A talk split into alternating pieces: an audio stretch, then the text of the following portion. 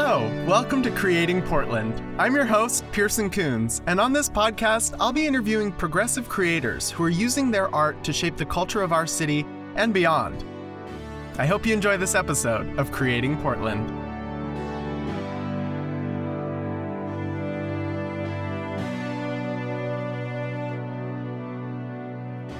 Hello, everyone. Welcome back to the podcast. We are here with another awesome guest, and his name is Ajay Tripathi, and he's an actor, director, educator, and playwright who has worked with many theater organizations across the greater Portland area. An education director with Teatro Milagro, an education consultant with Northwest Children's Theater and School, and administrative team member with PDX Playwrights. He works in order to rewrite the myths and create greater diversity, inclusivity, and accessibility inside Portland arts institutions. Welcome to the podcast, Ajay. Thank you very much for having me. I'm excited to talk to you. A lot of these themes here in your biography are what we've been exploring throughout this whole podcast. So I want to get into it even more. Um, and yeah, let's just start with the big, broad question, which is just how are you, Ajay, through your art, creating Portland and the greater Portland area? Because I know you've worked with some theaters too outside of that. Sure, sure. Uh, yeah, I think. Uh, I'm I'm helping create Portland by living it, um, and I'm helping create Portland by uh, uh, reaching out to the children and uh, connecting to the youth. Um, as a teaching artist and a, and an educator, uh, it's really important to me um, that we all take uh, our responsibility in creating our worlds together, and um, that's a big part of it is uh, sharing the idea of of knowing that your voice has power and knowing that everybody's voice has individual power.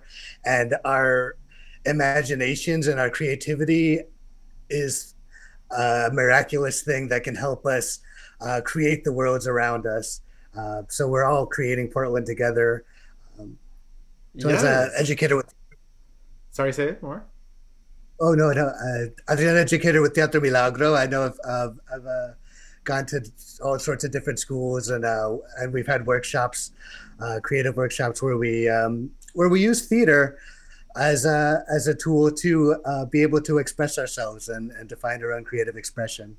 Yes, and actually, inside scoop is Ajay has been in my personal theater classroom at my school, and um, can you just tell the people what that is what creating in sort of the last year has looked like for you as a theater educator specifically? How is it different? Yeah well we um i've always been trained in a personal education methodology uh, popular education methodology uh, which is very very much involved. You know you get in a circle you, you go around the circle and you share uh, the physical space and and theater classes um, really have always uh, kind of fed off of the energy of sharing a physical space with each other. Um, and uh, that's kind of been changed uh, in the past year because of necessity and safety. Um, and taking out that, um, you know, sharing the same air, sharing the same physicality is really finding ways to uh, connect and to connect with our our students, connect with each other, uh, connect with our fellow performers uh, through the virtual formats that we all have. Um, so it's been quite different in that way. But um, there's some advantages too. You get to, uh, you know, you get to screen share visual images that you couldn't before. Um, when we're creating a virtual play, uh, you can kind of take that uh, more cinematic aspect mm. in uh, in order to to, to tell the story in a different way, in a more visual way. Um, so there's definitely advantages to it too. Um, so yeah, it's, it's, it's been a very very different experience all around, but uh, a great learning experience, I think. Totally, and I think it it ended up working out better than I expected almost to be. I don't know if it's just the adaptability of you and your team or the adaptability of theater people in general to just make it work with what we have to create with. Um, Yeah, so exciting to see you creating in this time. Is there anything you're going to take with you as you keep creating from this sort of educational online space? I know that's something I've been thinking about as a teacher, sort of leaving the online world and going back into the classroom since you do so much educational theater. Yeah, I think uh, I, th- I think just that embracing the technology is a wonderful thing. Uh, we have we have it at our uh, disposal. I've always been a little bit of a luddite in my teaching, and and you know we'll we we are sharing stories. We're in a circle. That's all we really need, um, and that's true too. But uh, to have to have visual resources, to have uh, uh, video resources to share. Um, it's another method of, of informing and as you know everybody learns in different ways so so some of those methods i think could work even better in reaching uh, students yeah absolutely and then, okay, so aside from your educational work, you're an actor, you're a director, you're a playwright. Can you tell us what kind of pieces you're interested in working with, maybe normally in a non-pandemic sense, and then maybe now as well? What what themes are you exploring? What work are you doing in that kind of a space? Well, um, as you know, with all the that's been happening uh, lately, um, with uh, with a lot of things coming to light for mainstream America, uh, with um, with uh, coming to terms with our uh, racial history. Um, to me, I think it's really, really important as artists to embrace the whole of humanity mm-hmm. and to uh, acknowledge um, all of that history and to incorporate that in uh, the art and the stories we share with each other. Um, so in that way, there's there's a lot of great organizations, um, uh, like the Accountability Project, that are that are you know holding theater companies and theater establishments accountable uh, for practices because theater. Uh, much like Portland, much like Oregon, is a very, very uh, white heavy uh, industry um, and population. So to uh, allow the space for inclusivity to uh, to open it up, to open our doors uh, to all sorts of different and giving those people voices and positions of power and um, and also a, a, creative power within that is really really has always been really important to me but now it feels like people are actually listening mm-hmm. a little bit harder. And um, to me that goes directly to the art too. So artistically what i'm exploring is um, i wrote in my bio rewrite the myths. Um, mm. wax on like uh, joseph campbell a little bit. To me myths are very very important. Uh, myths are our shared dreams our uh, our, our collective uh, dream that we all share with each other. And uh, myths are important for self actualizing ourselves uh, to be the, the people that we are meant to be. Um, and the myths that we oftentimes hear and have grown up with uh, are from a are from a singular perspective. As in the academic level of theater, it comes from you know the Greeks and mm-hmm. and um, and uh, and from one one little corner of the world, and it has value. Uh, but but I want to broaden that. I wanted to uh, to be opened up to all of the perspectives that have always been there. Um, so when I think about rewriting the myths, I'm exploring uh, play ideas. Uh, when I'm looking at the uh, the Greek stories, even Dionysus, I wrote a short piece about Dionysus, the Greek god of theater and wine, and. He, uh, he's always been a great figure in terms of uh, gender exploration. Uh, but also, one of the stories about him that really intrigued me was um, from Nonnus, the Dionysiaca, a Roman poet, uh, where he goes to India in order to convert people and make war with the Indians mm. to convert them to their gods. so I kind of wanted to rewrite that story in a way that that included the Indian perspective in that as well. Mm. So when mm. Dionysus goes there, he he is actually woken up to um, to the perspective of uh, of finding his escape from his own uh, selfish ego and his own godhood, so where he can expand his mind uh, to accepting other cultures and in my story, that's where theater comes from. Theater comes from um, theater comes from a ritual of it's a ritual of uh,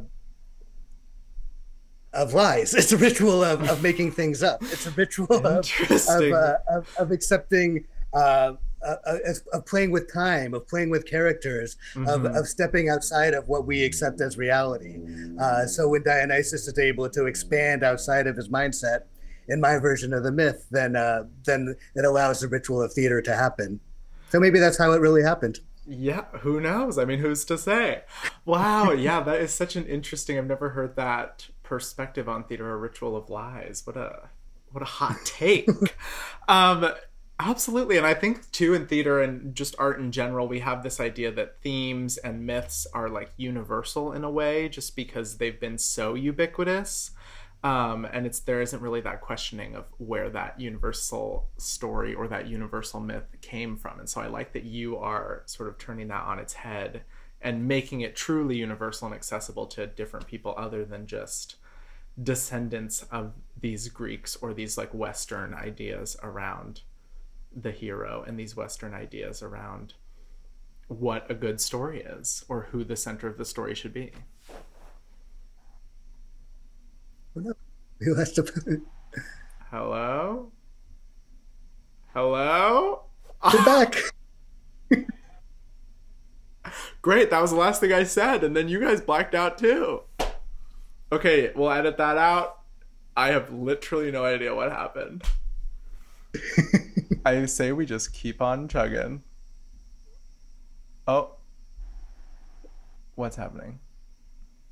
Oh. Okay. All right, all right. Stand by, stand by, stand by. okay, it feels okay now. Are we okay? okay, let's just keep going. Edit that out. Quick yep. pause, and then I'll jump back in. Do you have anything to say on my last point, Ajay, or should I jump back into the next section? Uh, yeah, I, I, uh, I could I could keep going on that. Yeah, yeah. You you bring us back in whenever you're ready. Yeah, absolutely. It's just that uh, learning about theater, the Western perspective has been so dominant in it.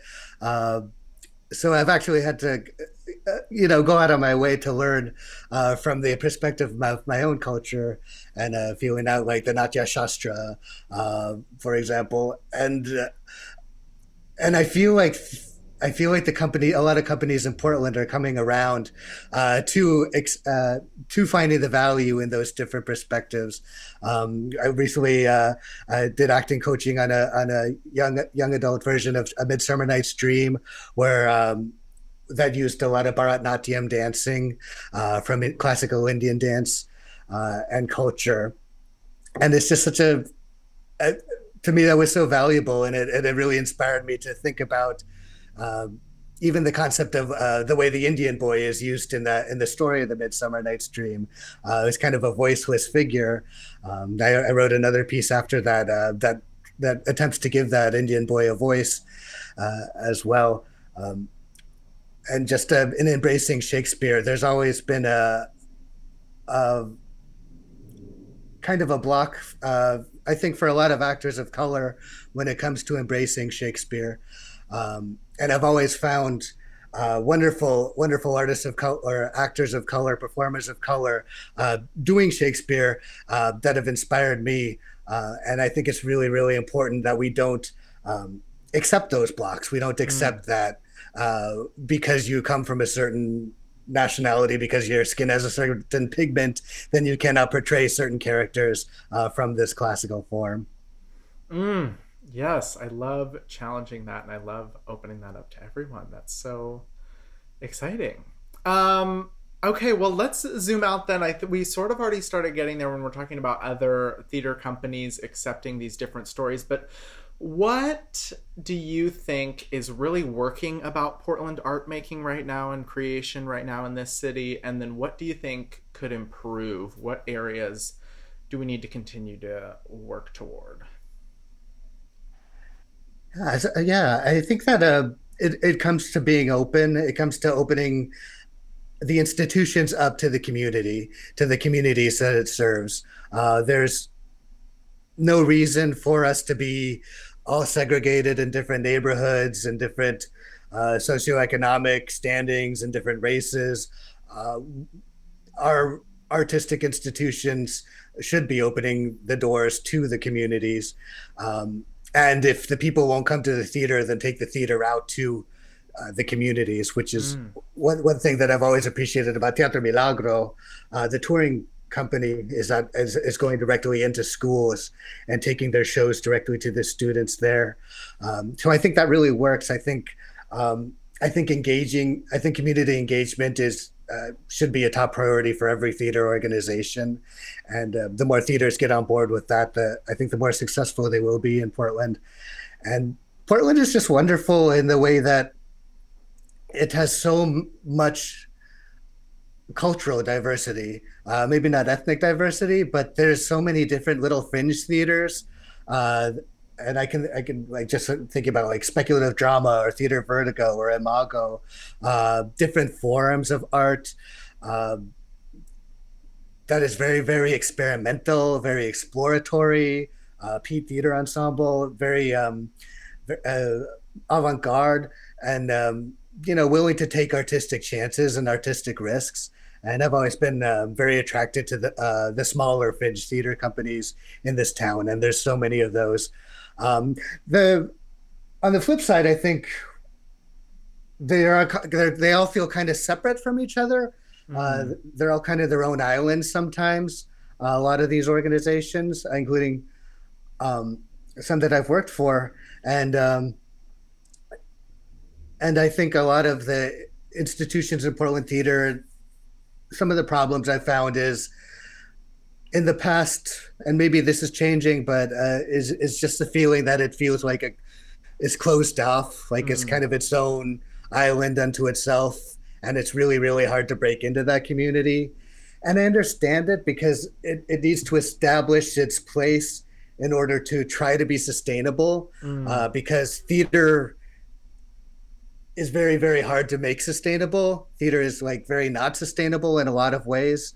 Um, uh, just from a financial perspective. So, so, it's very, very difficult for a lot of people, I think, to to really make a full time career in theater, which is why you see, you know, uh, performers that are educators, performers that uh, work in customer service, mm-hmm. um, and, and uh, people who work in all different. Um, avenues of the theater as well, just to make the ends meet. Um, so I understand, um, you know, when you have that, when you have uh, something that you can sustain, you want to keep it, and you want to keep it the same for as long as possible. Right. And it feels risky to to try to um, to try to open it up and to take different chances and new chances and letting other people in. Um, but I think. Uh, but I, th- but I think ultimately, at the end of the day, it would make the organization stronger uh, to just be open uh, mm. to change. And what is that? Um, yes, I'm just like riveted by what you're saying. How, other than the financial roadblocks, what is this this hesitancy to being open? What, um, I guess, how do we keep those doors open in a way that is financially sustainable? Because I think that's one of the major sort of uh, I guess I I don't know if excuse is the right word, but like excuses is well we need to bring the money and we need to keep it the same or else we can't stay alive period. And there's no possibility of being more inclusive of having more openness. But then how do we sort of bridge that gap then if it's still we're still as far as we know we're still going to be operating and making theater in a capitalist city and world. So then what what does that kind of look like for you or how have you seen that working yeah, that's a great question. Um, in my, what I think is that if, if uh, that if you build the if you build the structure for it, and you open up that structure, uh, that allowing allowing uh, more people into it in order to you know maybe you're cycling through a different team of of uh, of of, uh, of residency artists or or you're recycling through a different uh, a creative team or design team um, just expanding it it has it has to do with expanding capacity mm-hmm. and expanding capital uh, within that capacity um, because ultimately i think there's more value in a diversity of ideas and an inclusion of a greater pool of people uh, than there is in kind of recycling the same old tropes over and over again and the, and the, even the same old people over and over again those those people can still you know thrive. Um, maybe they maybe they maybe we can trade in another organizations mm-hmm. maybe we could work together better. Uh, maybe maybe i'll take uh, maybe uh, maybe this design team can come work for this theater company and we could trade a design team. Maybe we could tour to different programs. Um, so maybe it maybe the answer is working better together uh, mm. uh, in order to be in order to sustain us all so we can all lift each other up yes i love that I'm just thinking as i'm speaking so. yes well no that sounds like a great idea and i think that is yeah i think that is the key to it is the intentionality behind sharing that. And you said in what you were saying is this value in diversity of ideas. And when we sort of our primary source of value is finances and is current like literal currency it's hard to justify the value in diversity in the same way. But i think there is this moment right now where people are really buying into diversity and are really pushing for making more diverse spaces especially in theater and especially in the arts. So I guess also on the on the point of sustainability, what do you think is going to be the key to sustaining this this moment, this momentum, this kind of like I would I would just hate for all of this excitement and like these new people and these awesome positions and all of these new voices now that are sort of popping up and becoming leaders in the community to not have the same support long term. Mm-hmm. mm-hmm. Yeah, I think. Uh, and I know that's a huge question and not what yeah, we talked about before, so no pressure. But yeah, I'm just curious what your thoughts are, especially as someone who works for a, a theater company who is especially diverse and especially dedicated to including sustainable, uh, different voices in a sustainable way. Yeah, I. Uh I think I, it, it just has, it has to be a long term commitment. Uh, it can't just be uh, it can't be a, a performative act or a, um, you know just trying to check a box off. Uh, it, it, has to be a continuing dialogue. It has to be a continuing conversation uh, because what's not going to go away is the increasing ethnic diversity, the increasing right. cultural diversity. Uh, that won't that won't um, just dry up, right? What could potentially dry up is uh, is a funder's interest or mm-hmm. or uh, or a board's interest, um, thinking that thinking that it's not a, a financially viable path or or thinking that it's too controversial or too um, too conflicting. Um, but but to know, but to really just it's digging down deep and doing the soul work, right? It's it's really just understanding that this is an art form that, in its core, is dedicated to the humanities and is dedicated to. Uh, of, of, of goodness and and even and even though I and truth and even though I said it's a myth it's a ritual based off lies within those lies I find there's uh, ultimately a myth is a, is a, lie about the truth in my you know to be contradictory Ooh. there but uh it, it it's the truth of the matter is that that the value of a of a society um and the and the ethics of a society is measured by how the marginalized are treated mm. how uh how the people who uh, don't always have a voice in the matter are treated and uh, for theater to be true to i think its ultimate values, which is to the humanities, it, it needs to um, it needs to speak to those people and it needs to bring those people up. Um, so I think it it goes to the same answer. It, it to connect with the communities uh, to to to really make those connections and to um, and to walk the walk behind that as well, mm-hmm. and not just say it, but to do it.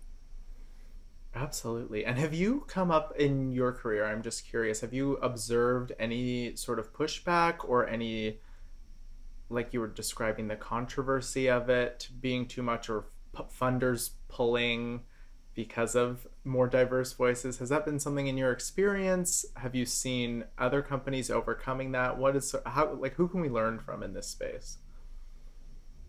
Well, I talked a little bit about um, I, I mean, I have, I have like literally heard people say that. Uh, uh, uh, well, nowadays with Shakespeare, they'll always cast a person of color in the roles, and um, and to me, I and it's like because it's like you know this white resentment around it, you know, like mm-hmm. like we're because we're gonna uh, they're losing their roles because of it, um, mm.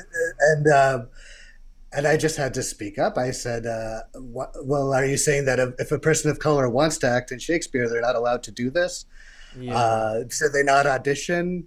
And uh, they kind of was like, "But it's not like, you know, like it's about historical accuracy or something." And I said, "Well, they didn't have electric lights. Uh, I mean, right. in Shakespeare's time, they didn't have women." actors right. in Shakespeare's time. Should we go back to that for historical accuracy? Um, and that kind of you know um, hopefully hopefully made them think about it a little bit. Uh, so you know there's always these little voices here and there. I mean maybe uh, that that that can be uh, that can kind of throw you off a little bit and and and make you think like give you the impression that you're you're trying to be in a place where you don't belong. Mm. and uh, I and I really just I really just want to push back against that. Um, I I know in an institution I wrote a a children's show about Frida Kahlo, um, and um, and it you know it, it's it's was presented in a very very um, uh, innocent way of, of of looking at it from a childlike perspective but it covers Frida Kahlo is a very revolutionary figure, and I don't think it kind of I don't to me it wasn't about like taming that or um, or whitewashing it in any way, but um, but just to look at Frida Kahlo, uh, a, a big inspiration for me was a picture of her wearing a suit and tie, looking very very uh, masculine mm. and like macha, very stoic, uh, in a in a in a family portrait in the early 1900s. Her, her father was a photographer, um, and she's dressed in a, in a man's suit uh, at the time, and um, so I was really inspired by that picture. So, to me, the the play became about Frida expressing themselves the way they wanted to express themselves, no matter what mm. you know what mm. the society determined was right for her at the time. Uh, and that included an aspect of that gender fluidity mm. that she mm. was able to express in her dress. Um, and um, I, I, I, have taken that show into schools. Uh, sometimes uh, people love that. Other times, um, and this is toured all around Oregon when it was when it first came out a few years back. Uh, there was a little bit of, you know, maybe some, some got to be considerate of the conservative families in the area. Maybe uh, they don't want to, uh, you know, have their kids learn about gender fluidity. Um, so there was a little pushback for that. Um, that uh, that I did talk to, um, you know, some some of our some of my superiors about uh, in the theater company. Um, but ultimately, um, I think if kids I, I just think kids should be able to express themselves in any way they see fit. And if kids see that, I think it could be life changing for them. Mm-hmm. If I saw that when I was a kid, uh, my approach to things is what, what, would I like to see when I was young? What would I like to know when I was young? Uh, if I could see that, I think it would have made a really huge difference in my life. Mm. Um, so, despite things being potentially controversial, I think it's well worth it. Sometimes you have to take people to those uncomfortable places. And you know, at, at the end of the day, we didn't lose any bookings or anything, so mm-hmm. right. that worked out. And then, and change itself like comes with controversy. No change has happened without opposition to it. So that is, yeah, definitely Mm-hmm. a part of the process. Okay, well, let's um our last sort of thing I'm curious about Ajay is just what is your hope for Portland are and the future of it? Where are we headed? Where do you want to see us? What's the dream? Yeah, well, just uh, I guess we, I guess uh, coming out of this pandemic is a great opportunity to get together again, literally Mhm. and figuratively. Uh, let's all go out. Let's all get together. let's have parties. Let's have shows. Let's have dances. Let's have music, um, and let's tell stories. And I think that's a great opportunity while everyone's excited about it and it's new um, to actually uh, have a shared experience. Um, so my hope is that that as we um, that we that we all create Portland together. Like Mhm. Portland gets a lot of uh, um guff uh, because of of what it is uh, from the rest of the country right now, which is terrible and kind of um, uh, based off of uh, untrue things. And uh, I think uh, we we we gotta fight that as well. We gotta come together. We gotta uh, we gotta have pride. Uh, we gotta have um, take our take our city and and and and love our city and love each other. And that's the way that I think that um, the arts can really actually thrive and to just Mm. To find that Portland that we always have been, uh, because it's the Portland that that embraces diversity. It's that Portland that uh, that loves the weird, that loves the obscure. That's that's going to take chances, um, and then and just go for it. I I have no doubt in my mind that that Portland is not capable of that. Mm. Well, thank you so much. I completely agree. And I'm just so glad to have had you on the podcast and have you share your perspective. And um, yes, is there a way we can follow your work online or how do we how do we keep up with what Ajay is up to next? Uh, you follow Teatro Milagro, um, which is as a Facebook page and an Instagram page. Uh, it's the Milagro Theater, M I L G R O. Uh, you could uh, also possibly see my work at Northwest Children's Theater and School. Uh, and PDX Playwrights is another organization uh, that I'm on the administrative team for. If you have a play that you want to get read out loud, it's a great organization to to get your play uh, read and heard. And um, yeah, just keep an eye out for me. Awesome. Well, thank you so much, Ajay. Thank you so much too. Thank you so much for tuning into this episode of Creating Portland with me, Pearson Coons. Don't forget to rate, review, and subscribe, and check us out on Facebook, Instagram, and Twitter at Creating PDX, or on our website, creatingpdx.com. This podcast was brought to you by Wolf and Thunder Productions and Golden Pride Productions. See you next time. Bye!